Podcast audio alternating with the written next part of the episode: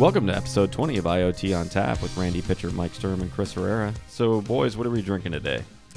Today, uh, we decided to go with uh, kind of a smorgasbord, kind of a separation of beers where we would typically have the same one. And today I have Storm Chaser. This is a Belgian beer, and it's got uh, an ale kind of based blueberry and coffee flavoring to it. And I find it to be really lovely. It's a challenging flavor because as an ale, it's quite hoppy, kind of bitter. Uh, but the blueberries, you know, as a fruit kind of backup, it makes it really drinkable. Uh, this is something I can see drinking on a Saturday afternoon and really just enjoying. And uh, I'm enjoying it today on a Friday afternoon. Nice. Mike? So I've got the Lagunitas Imperial Stout, and um, it's really what I would consider to be sort of a, you know, prototypical stout where it's uh, it's just really that dense, solid flavor. It's got a really excellent mouthfeel. It's smooth, well flavored. So, I'm drinking Old Engine Oil, the Engineer's Reserve. It's a malt chocolatey ale. get- it's inky black, man. It looks It like is- oil. It is a heavy, heavy, heavy drink, and it's it's nice. Today's a, a rather chilly day in Houston. I definitely wouldn't drink this in the summer Sure. unless you wanted to roast yourself. But for today, it's quite good, and it goes along with our topic, which is Snowflake database. Yeah. What is Snowflake? Snowflake is a data warehouse on the cloud. And we've talked a lot on this podcast about collecting data, how you get it from the edge, how you process it on the edge, how do you get this data back in. We haven't talked a lot about what you do with it. Yeah, make you- value. Yeah, how do you make value out of it? This is one of the first technologies that I feel makes this accessible. So, Randy, I was wondering if you could take us like bite-sized cliff notes. What is Snowflake? Yeah. So if you're you're coming from maybe a more traditional background and you're wondering what is Snowflake, Snowflake is one of these first data warehouse options that were born of the cloud. So the cloud developed in 2005 and kind of really got mature in 2009, 2010, and we're enjoying a lot of the fruits of the cloud labor. And from these developments, this idea that you shouldn't have to just buy things up front, that you should pay as you go, that you should always have the most update things, um, is Snowflake. And Snowflake is a data warehouse born of both AWS and Azure first, not currently on Google Cloud Platform, that allows you to take uh, the hard parts of a data warehouse strategy, where you would maybe wonder, you know, what's our peak demand? What are our tables going to look like? Uh, what things are we going to optimize for? And you push those to a service provider, uh, which would be Snowflake in this instance, and you just focus on the business value. So it allows you to decide on shirt t-shirt sizes of computational power uh, in the cloud that scale with your usage and lets you uh, not have to decide up front what your actual maximum capacity is. So that's a very good point. So to take you through uh, uh, kind of your standard planning procedure, typically what uh, a database manager, data architect would do is they would go through, they would look at their max, they would look at their max uh, capacity, Yeah. and then it would just be two x above that. And that's what you would have Yeah. all the time. You pay for it all the time. You have this compute all the time. You pay for the licenses, You you pay pay, f- for the machines. Yeah, absolutely. But even more than that, let's say this this concept of coupling the data and the compute. Yeah. So let's say I don't have a lot of data, but I have a whole lot of compute. I still have to add nodes that contain both data and compute. That's the the standard uh, Hive model, right? Yeah.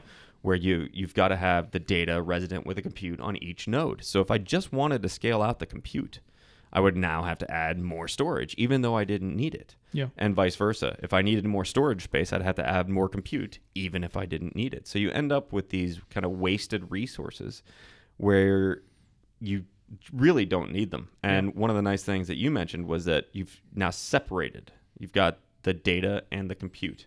And uh, just to kind of put it into snowflake terms, because it does confuse people, the compute is a warehouse. So the way that Snowflake terms it, you have multiple warehouses, which are actually just compute node, uh, compute Clusters, areas, yeah, clusters, yeah. and you choose the T-shirt size that's going to allow you to access the data below it, and those things scale independently. And by having that fully integrated, um, things that people really confuse a lot, they confuse their data science needs uh, for like development of models or for ana- analytics development with their actual production uh, analytics delivering.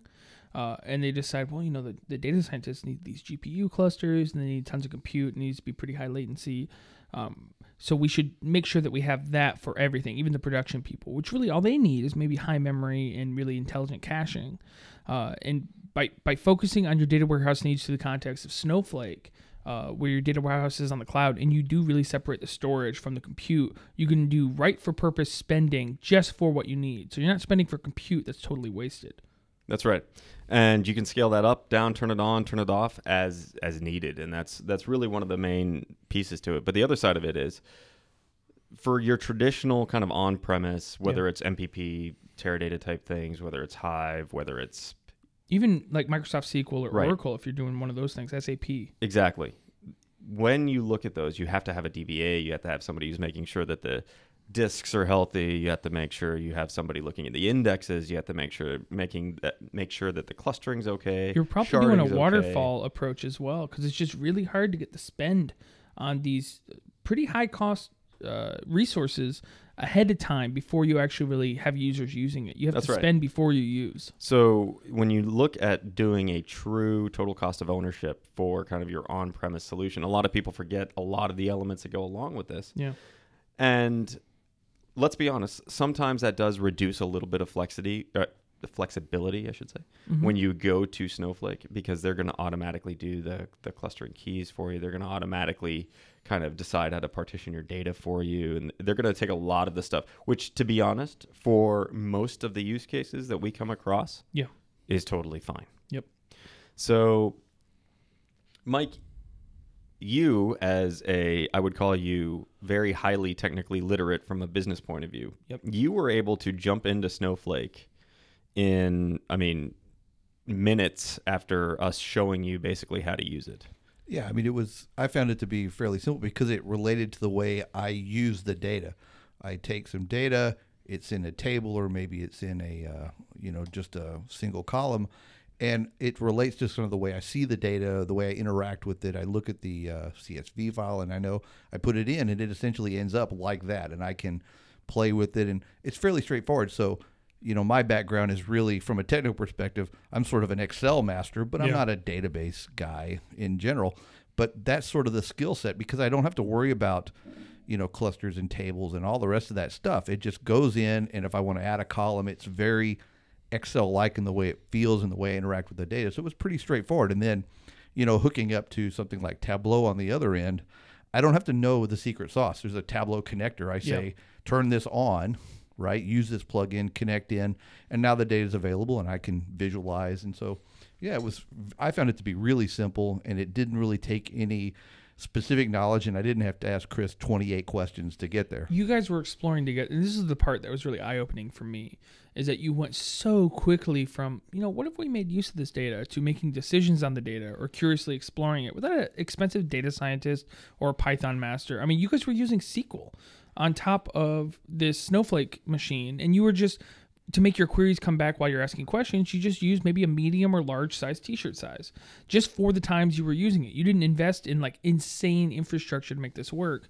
And you guys were asking real questions about the underlying data that led to something valuable that you could productionize really quickly in a matter of hours just sitting next to each other. It was really powerful to see. And so, one of the things I want to point out is that SQL is a descriptive language. Sure. A, a lot of people, you know, they get sad when they hear about SQL. They think, oh, that's the old days. That's, you know, it's all about no SQL now, and that's really where it's at. Yeah. Uh, this is an accessible way to get to your data. you don't necessarily have to hit a thrift endpoint Yeah. or some sort of GraphQL endpoint to try to access your data.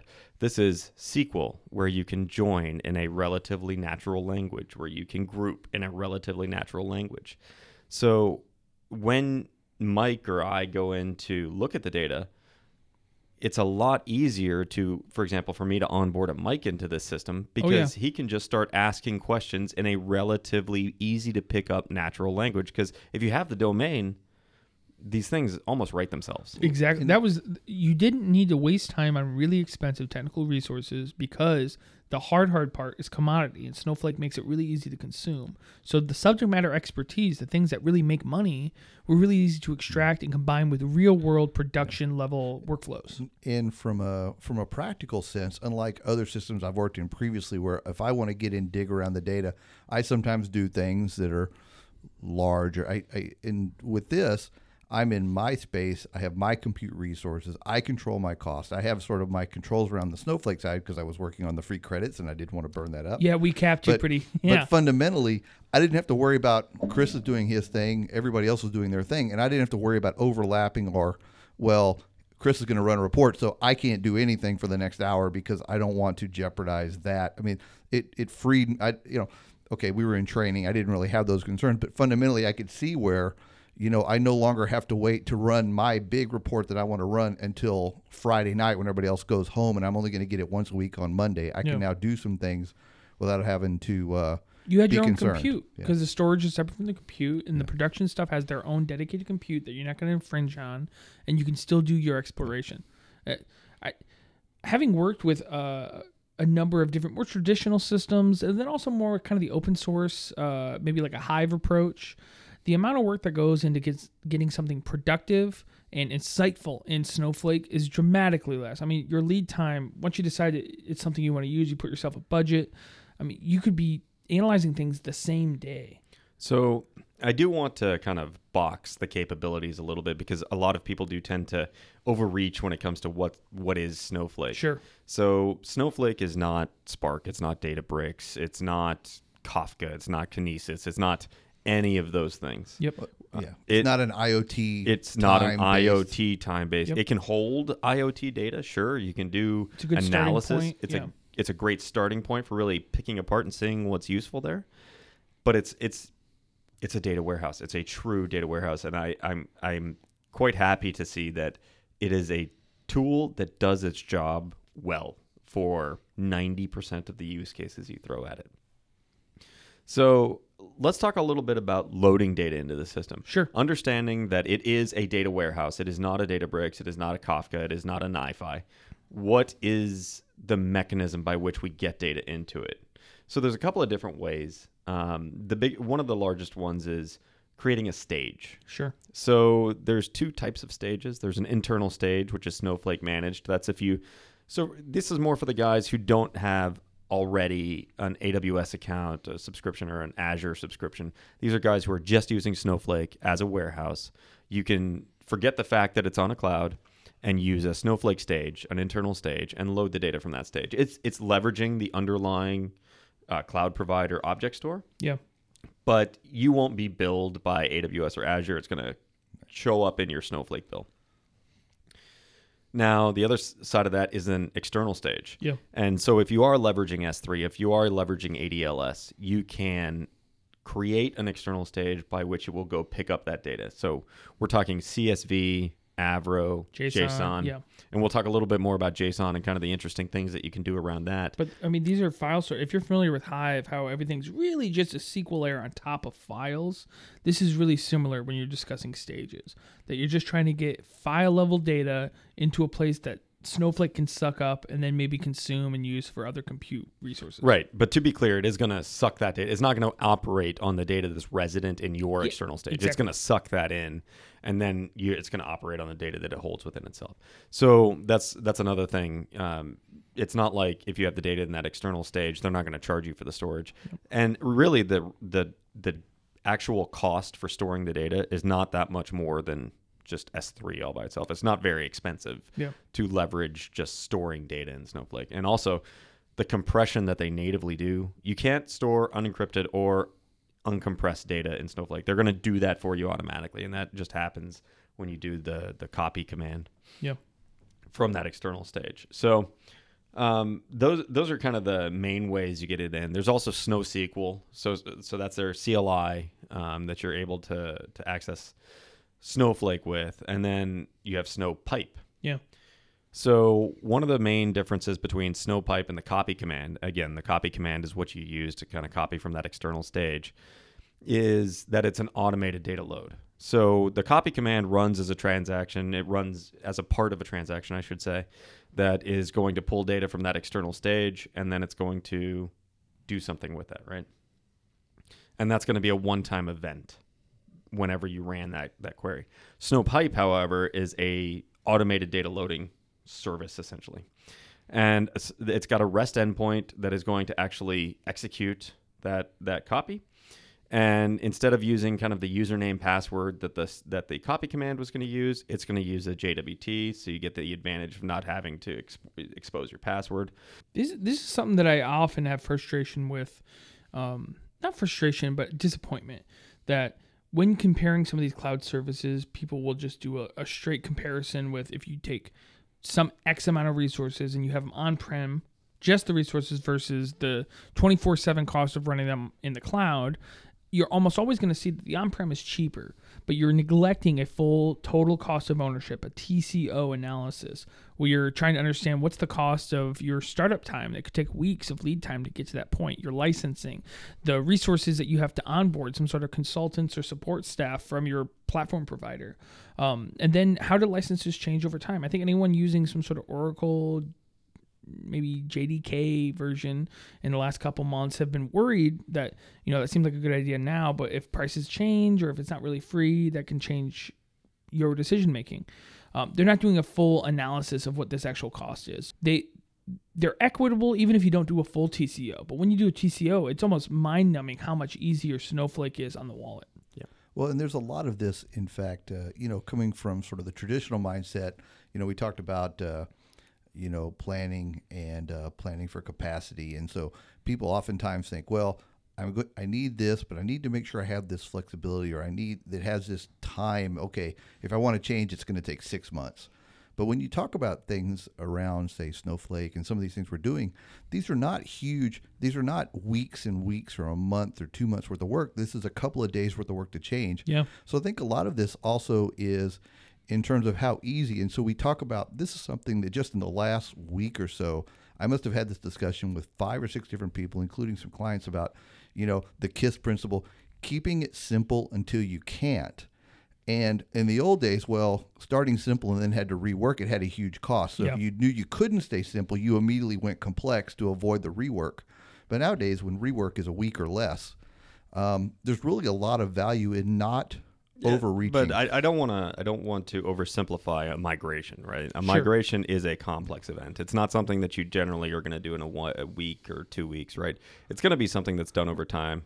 So when you look at doing something like this, quite honestly, this is where, and we talked a little bit about this in the last podcast. The laggards who are just getting into this kind of data warehousing mentality, breaking down the silos, that type of thing they're actually going to benefit from this, right? They don't have that legacy infrastructure of, okay, well, we spent X million dollars on this other warehouse. We Yeah. have this gigantic Teradata instance. We have this Netezza instance. They don't have the legacy pain, right? If you are starting right now, you really, that's where you really have to ask that question. Why, what is the compelling reason that I need to do this myself versus using something like Snowflake to actually do this? But getting uh, getting back on the loading side of things Yeah. again, realizing that this is a warehouse, it's not aside from Snowpipe, it's not really going to do the the job of loading that data for you. You you're still going to need your traditional kind of ETL loading tools, whether that's Attunity, HVR, something like Fivetrans, something like Alooma, Yep. for kind of the more SaaS based approach. Yeah, if you want a batch or if you want event based kind of loading of, uh, of data as it arrives, this these are still tools that you need from the source. Right. And we had this discussion earlier, Randy. Let's say that you're already a deep AWS shop, right? And you're using Kinesis already, and you've got a fire hose set up to S3, Yeah. and you've got Snowpipe. You can automate that whole thing just right like that and not have to deal with it anymore. So, honestly, when you're looking at integrating this into your current environment where you're trying to get data from these different databases, it, it works it works quite well in conjunction with a lot of other products. And they've done a I would say very good job at integrating with these partners, whether it is Attunity, For whether sure. it is Fivetran, whether it is Alooma, to make sure that it is a very frictionless process of getting your data in. It's also not undoable. Like if you get into Snowflake and you think, man, I got an on-prem cluster. We went into Snowflake to do a little exploration, wanted to play with Databricks. We wanted something that could grow. And we found out that all we're doing is commodity stuff, stuff we could do on our on-prem cluster. There's nothing stopping you. I mean, you spend a little bit of money to pay as you use, but you're not that sunk cost is not there the way it would be for like an on-prem Hadoop cluster. You can always go back. This is a fantastic place to do experimentation. So I completely agree with that. If you're if you're looking at a situation where maybe you've already done that investment in a in a large Hive, you know, HBase installation, and you maybe don't want to spend the time or the resources or the maintenance cost Yeah. to really expand that cluster, but you really want to give your users access to the data that you've curated. Maybe you've got a nice data governance, data organization that you've created there. There's nothing saying that I can't have, for example, an Attunity replicate that's just going to mirror the data essentially on Snowflake and have my other users access it via Tableau, Power BI, and, something like and that. And those are some of my most favorite use cases is the hybrid approach. People already invested in those on-prem clusters. They bought the licenses. They're going to be there for a little while at least until they need to upgrade. How do they not just waste that on-prem use use case but still get the advantages of the cloud? They're they're curious about lambda. They're maybe curious about integration with databricks and databricks doesn't have an on-prem offering. They're using maybe zeppelin right now or um, Jupyter uh, being able to use just for your top tables, the tables that had most of the uh, transformations already done and they're ready for analysis, just pop those in really cheaply to Snowflake is a great approach to find out if the cloud is worth the investment for you. it does unlock a lot of other use cases that would otherwise be probably monetarily very difficult to you have sell. to make a decision, a commitment. Right. Yeah. And it lets you, yeah, exactly like you said, play around. One of the key features I do like to point out because I have done this a couple of times is time travel. Oh my gosh. Yes. A total godsend. So anybody who's ever dealt with databases at all realize how how close you are every second to an erroneous truncate command doing something that you didn't want to do. Please, everyone listening, if you've deleted production data on accident uh, that could not be recovered, please raise your hand right now. Yeah. I'm raising my hand for My sure. definitely up. I've done that. Um, so time travel being the ability to though though it's not a time series store, you do have some time aware operations. You can see after a change in ETL processing, uh, the before and after on your data. Or if you've done a delete, you can undo, which is the best part of Excel and is the best part of Snowflake in many ways. It is configurable, so you can set it to. I think by by default it's 24 hours. I'm not 100% certain, but I'm pretty sure that that's right. Yeah. Um, so being able to go back in time and see, you know, what did this look like before? What operation has occurred? Maybe an erroneous ETL job, something like that has occurred.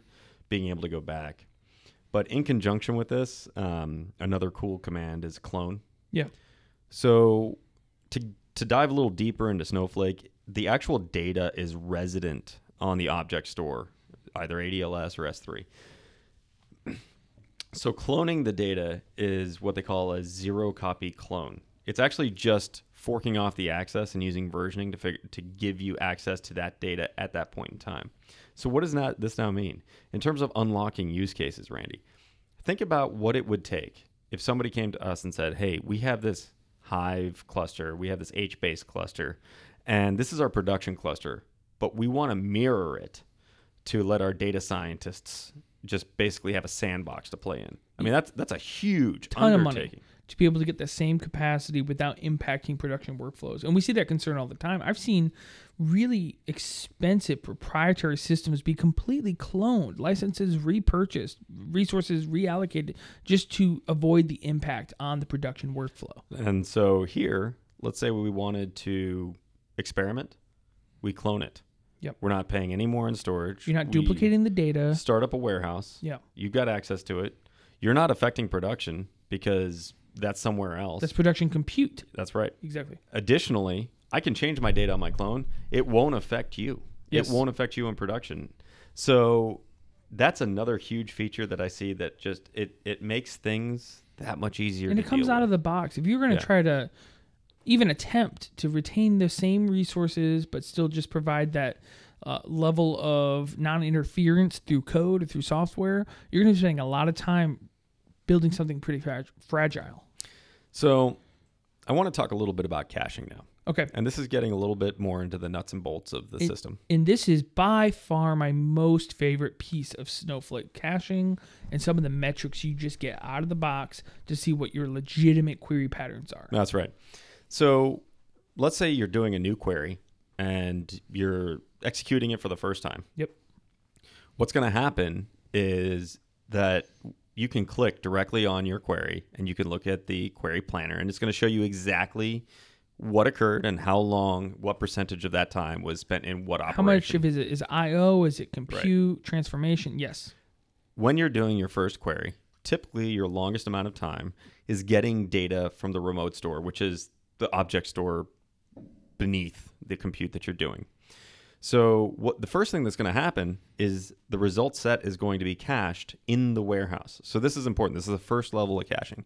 It's going to be cached in the warehouse. Mm. So if you're doing a very large table scan, that could be a sizable chunk of time, right?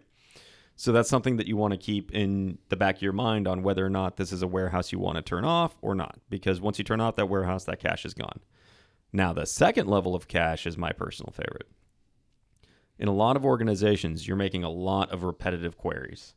There are guys pulling the same Tableau dashboards, the same reports, the same extracts.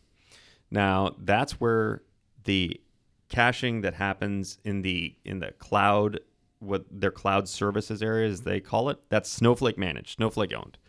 So if I make a query that shows me a dashboard and I shut down my warehouse, and Randy, you make that exact same query, you pulled up the same dashboard, you're going to get the data and my warehouse is still off. Yeah. That's the coolest thing ever because now I'm not being billed for that time. I'm not being billed. I'm not starting up a warehouse. I'm not doing anything.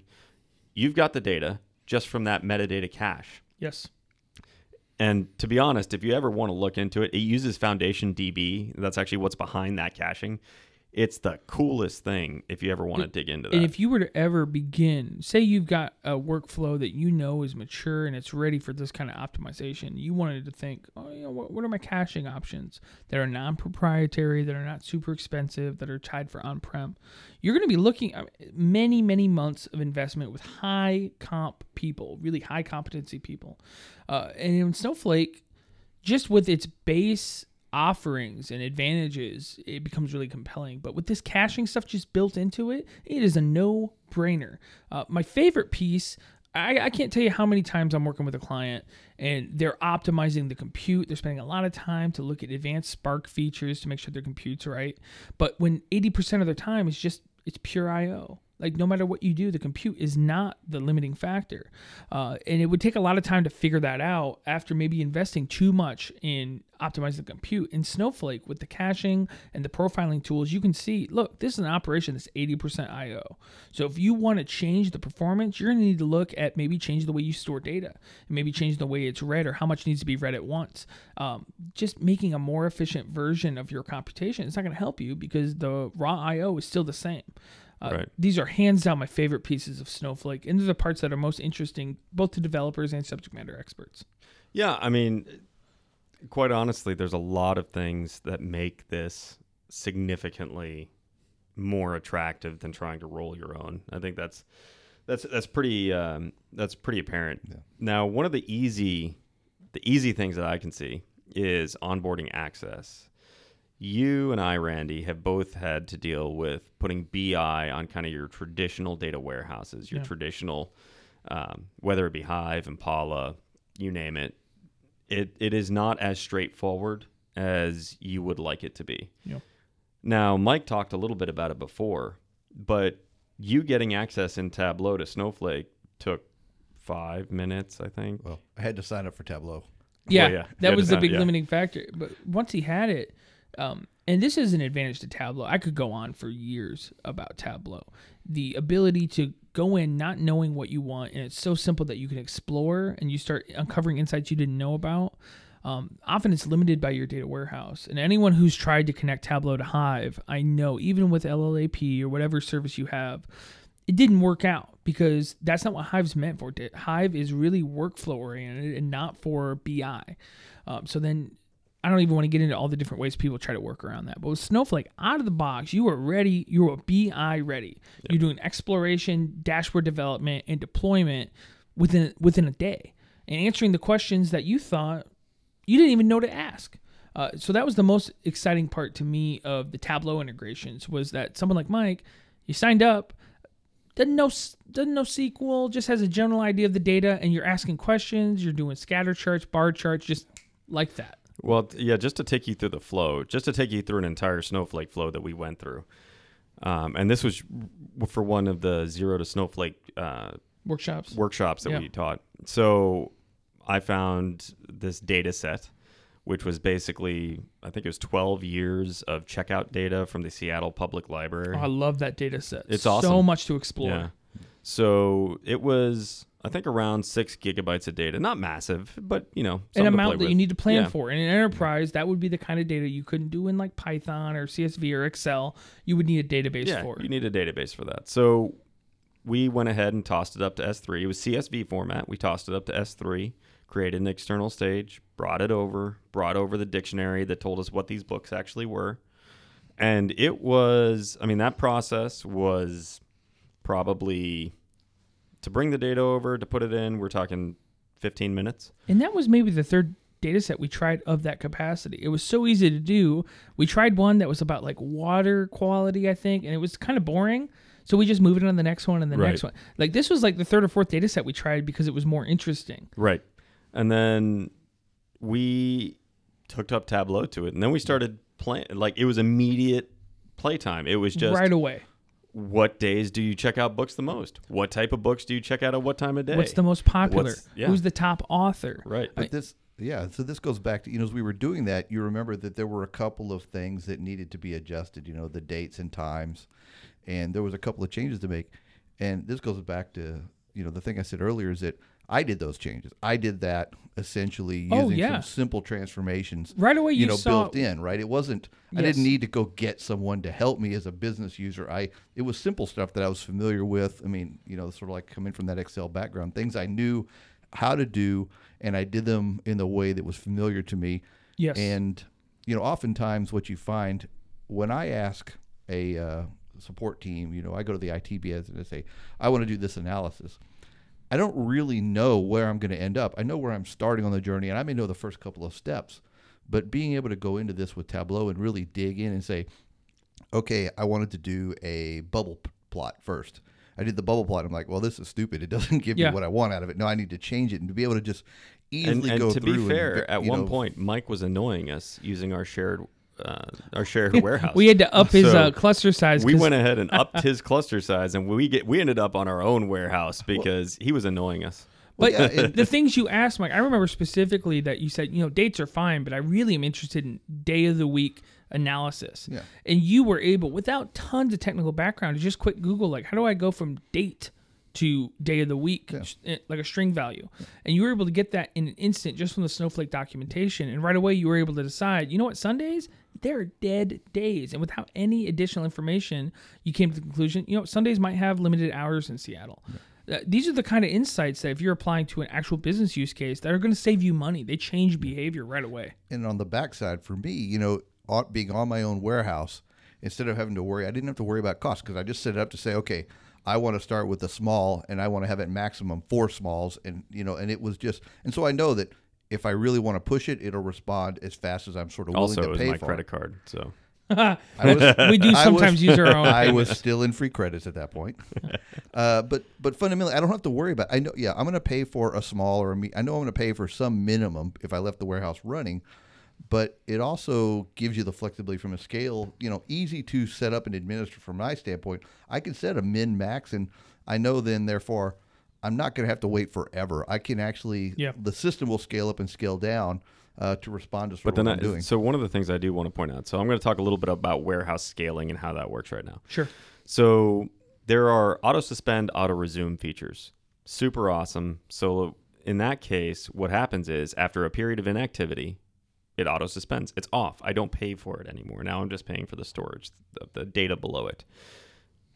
Auto resume. I don't have to go in there and say, "Oh, I forgot to turn on my warehouse. Let me go in there and turn on my warehouse, and then I'm going to actually no." Auto resume is as soon as it picks up that there's a query coming in, it turns itself back on. Now, one of the things I do want to point out, this is not like when we say we're going to turn on a warehouse, you're going to wait, you know, go make a sandwich, get a cup of coffee. It's instant on. It's I mean, on. it's milliseconds. If you spun up an EC2, on. that's what it's going on. It's that same kind of concept. But even then, on. it's faster than EC2. Yep. It, it is off on. I mean, it is fast. So the auto suspend, auto resume is quite awesome from that perspective. Now, there's also the concept of the vertical versus horizontal scalability. So you scale vertically for query speed, right? So when I go from an XS to an XXL, what that means is I need this query to run faster. Because if I take an XS and I put eight XSs on there, mm-hmm. that's not going to make my query run any faster. All that's going to let me do is make sure that when I have 1,500 users coming in all at the same time, it's probably a bad idea to have 1,500 users just going on an XS, by the way. But anyway, when I have 1,500 users coming in all the time, I can scale up now from you know, one up to X, whatever I set my maximum to be. So there is a concept of scaling out versus scaling up, and that's all configurable. And the nice thing is there is one API to Snowflake. It's a SQL API.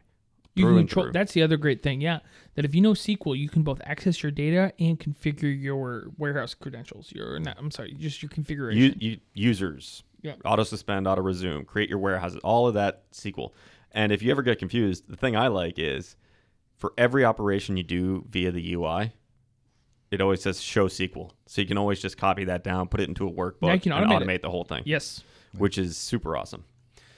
So the other thing I wanted to talk about briefly is Snow Alert, which is mm. an open source project that is coming out of the Snowflake team. Yep. So this started as a security analytics package. What it is really, it's a rules engine that runs in the background. It's got this SAM UI that they've got a little UI where you can create the rules and you can create policies. But essentially what it is, it's a Docker container that runs rules on the database and you specify a cron job to kick off this this docker container and it runs you could run this in kubernetes you could run this in fargate you could just run it on a machine Anywhere you and- run with a a Docker cron container. right Yeah. so I was working with one of our other hash mappers, Ed Fraun, who's going to come on the podcast one day, and we're going to We gotta have him on, especially uh, for Snowflake. We should have had him yeah. on today. He's our expert. when we deep dive into uh, Snow Alert. But the interesting thing about Snow Alert is even though it's really awesome to do security things, Yeah. there's so much more interesting stuff you can do with it. It's a rules engine. Yeah. So now you're looking at this thing where we can say, okay, I want to find out if a user is running a query that takes longer than 10 seconds. Guess what? Snowflake stores the metadata about queries in a table that you can access. So that means now I know which users are taking up the most time. Do they need a bigger warehouse? Are most of my users asking for things that are out of the awesome query? Yeah. I can automatically find out if I've had snowpipe errors. Great. I can pull that from a log. I can so one of the interesting things that Ed and I did was we hooked up, we run a managed service on AWS. We hooked up our CloudTrail logs using uh, one of the tools that we talked about earlier, Alooma, Yeah. to pull in the data via from CloudTrail via JSON, Yep. load it into Snowflake. And we didn't really talk about this, but Snowflake has native JSON capabilities. Oh my so, gosh, it's the most one Yeah. of the most fun. It's like a hybrid between your kind of SQL and NoSQL. Is that you're able to access these fields dynamically. Right, it's a semi-structured data. So all we were able to do is load this data as a variant, and then from that we can create a view on top of it, and now we can query who accessed what, who's changing the ACLs on our S3, who got declined, who put in an invalid password. So from a security perspective, for companies that have a multi-cloud strategy and they want to have a single dashboard and they're already using Snowflake, this is an easy, easy thing to do. Load those logs up. Now you have a multi-cloud security strategy basically out of the box with alerts. And the coolest thing was it automatically, so Snow Alert will automatically create Jira tickets. Yeah. So, you know, work would have to be done if you wanted to integrate it with, say, for example, ServiceNow or something else. But it's open source. Feel free to get in there, do some work. But it is really interesting the opportunity that that affords you when you're looking to just have kind of a simple rules engine to sit on top of your data warehouse. You could start doing automated data quality checks. You could start doing a whole bunch of different things. And again, cloud based. You don't have to stand up a lot of infrastructure. Easy Just to to get going. contextualize a, contextualize a little bit of this. How long did that take you to get the core flow set up? I so we already had the cloud trail. Yeah. Basically set up the IAM profile in AWS to make sure that Alooma could access the S3 bucket. Yeah. We had Alooma go ahead and create the tables for us. And then we created the view. And what we're looking at there is and and. Ed had to do a little stuff with Alooma to make sure it loaded it as a variant, which means that we can actually flatten the JSON. Yep. Um, but I think end to end, 45 minutes. 45 minutes. And, and I recall when you guys were starting to work on this that it was um you know, we were interested in Snowflake, Snow Alert was something kind of new. You, you were looking for use cases and you thought, you know, maybe maybe we'll throw this data in there. Let's see what it takes. And it was so fast to do and you got so quickly from I don't really know what to do with this data to actual useful workflows. Not just the 45 minutes of uh, the setup, but from the actual uh, trying of different alerts to actual production ready alerting that connected with our workflows and informed us on what to do differently for this managed service. I mean, you were inside of a day, Yeah. Yeah. and the the money up front right away that you would. I mean, you guys didn't spend ten thousand dollars just to get an initial license and a trial. Like, Nope, we just did it. And it- Exactly. we did it within free credits. So, I mean, we've been pretty hot on Snowflake for basically the podcast, but there are some downsides. I mean, like we Okay. talked about, for the majority of use cases, the automatic partitioning and clustering that they're going to do Works well. is it works well. Um, you can define your own indices and things like that. It's going to work a little different than you expect. S- Uh, similarly, stored procedures. We know that they're coming out. They're not out yet. Yep. Um, scheduling as well Scheduling is a concern that uh, you would still need external tools to be able to do the same kind of scheduling flexibility that you would be used to in maybe an on-prem solution. Right.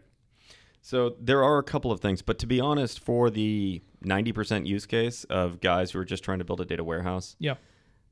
the you're going to be much farther ahead, much quicker using something like Snowflake uh, versus having to worry about setting all this stuff up on-prem. I would say that the learnings that you are eligible to gain for almost no expenditure, just for uploading into Snowflake and putting it in front of a mic, just to see what they think. You are at that stage so much faster, weeks or months sooner than you would originally be, and those insights are still valid, even though you know maybe Snowflake, the flexibility you need, it's not going to work. The cloud itself is not good for you. But you put up a test case, maybe a, a month's worth of data, and maybe anonymize it if you're worried about proprietary stuff in the cloud. I know big, big companies sometimes are, and you put it in front of a user. The insights that you get from that are worth the what is it, hundred dollars you would spend, two hundred? I mean, Yeah, I mean it's it's maybe nothing, maybe so one free. thing one thing I I do want to mention again is it is a cloud-based data warehouse. Mm-hmm. That doesn't mean you already have to have a cloud strategy.